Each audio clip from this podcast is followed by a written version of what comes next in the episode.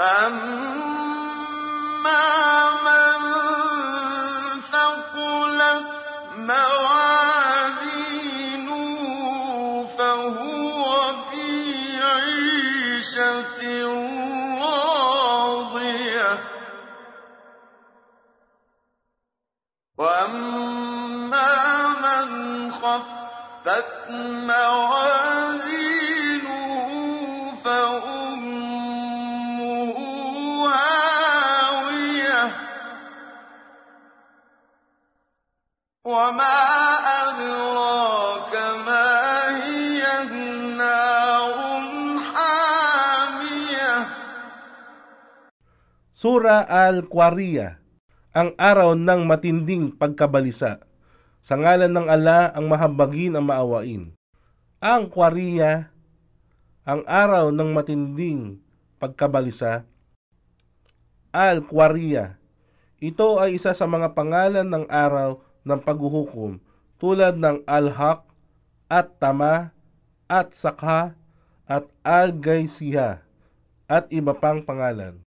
Ano ang kwariya? Ang araw ng matinding pagkakabalisa? At ano nga ba ang makapagpapaliwanag sa iyo kung ano ang kwariya, matinding pagkabalisa?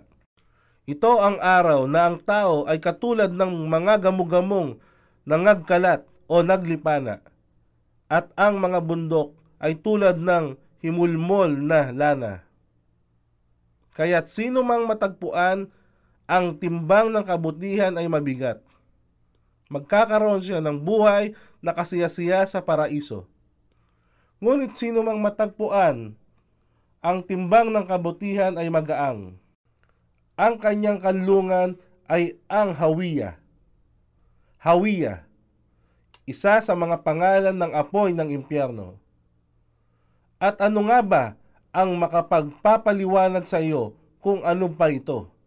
Ito ang apoy ng hamiya, nagbabaga sa labis nitong init. Hamiya, ito ay apoy na nagbabaga sa labis nitong init.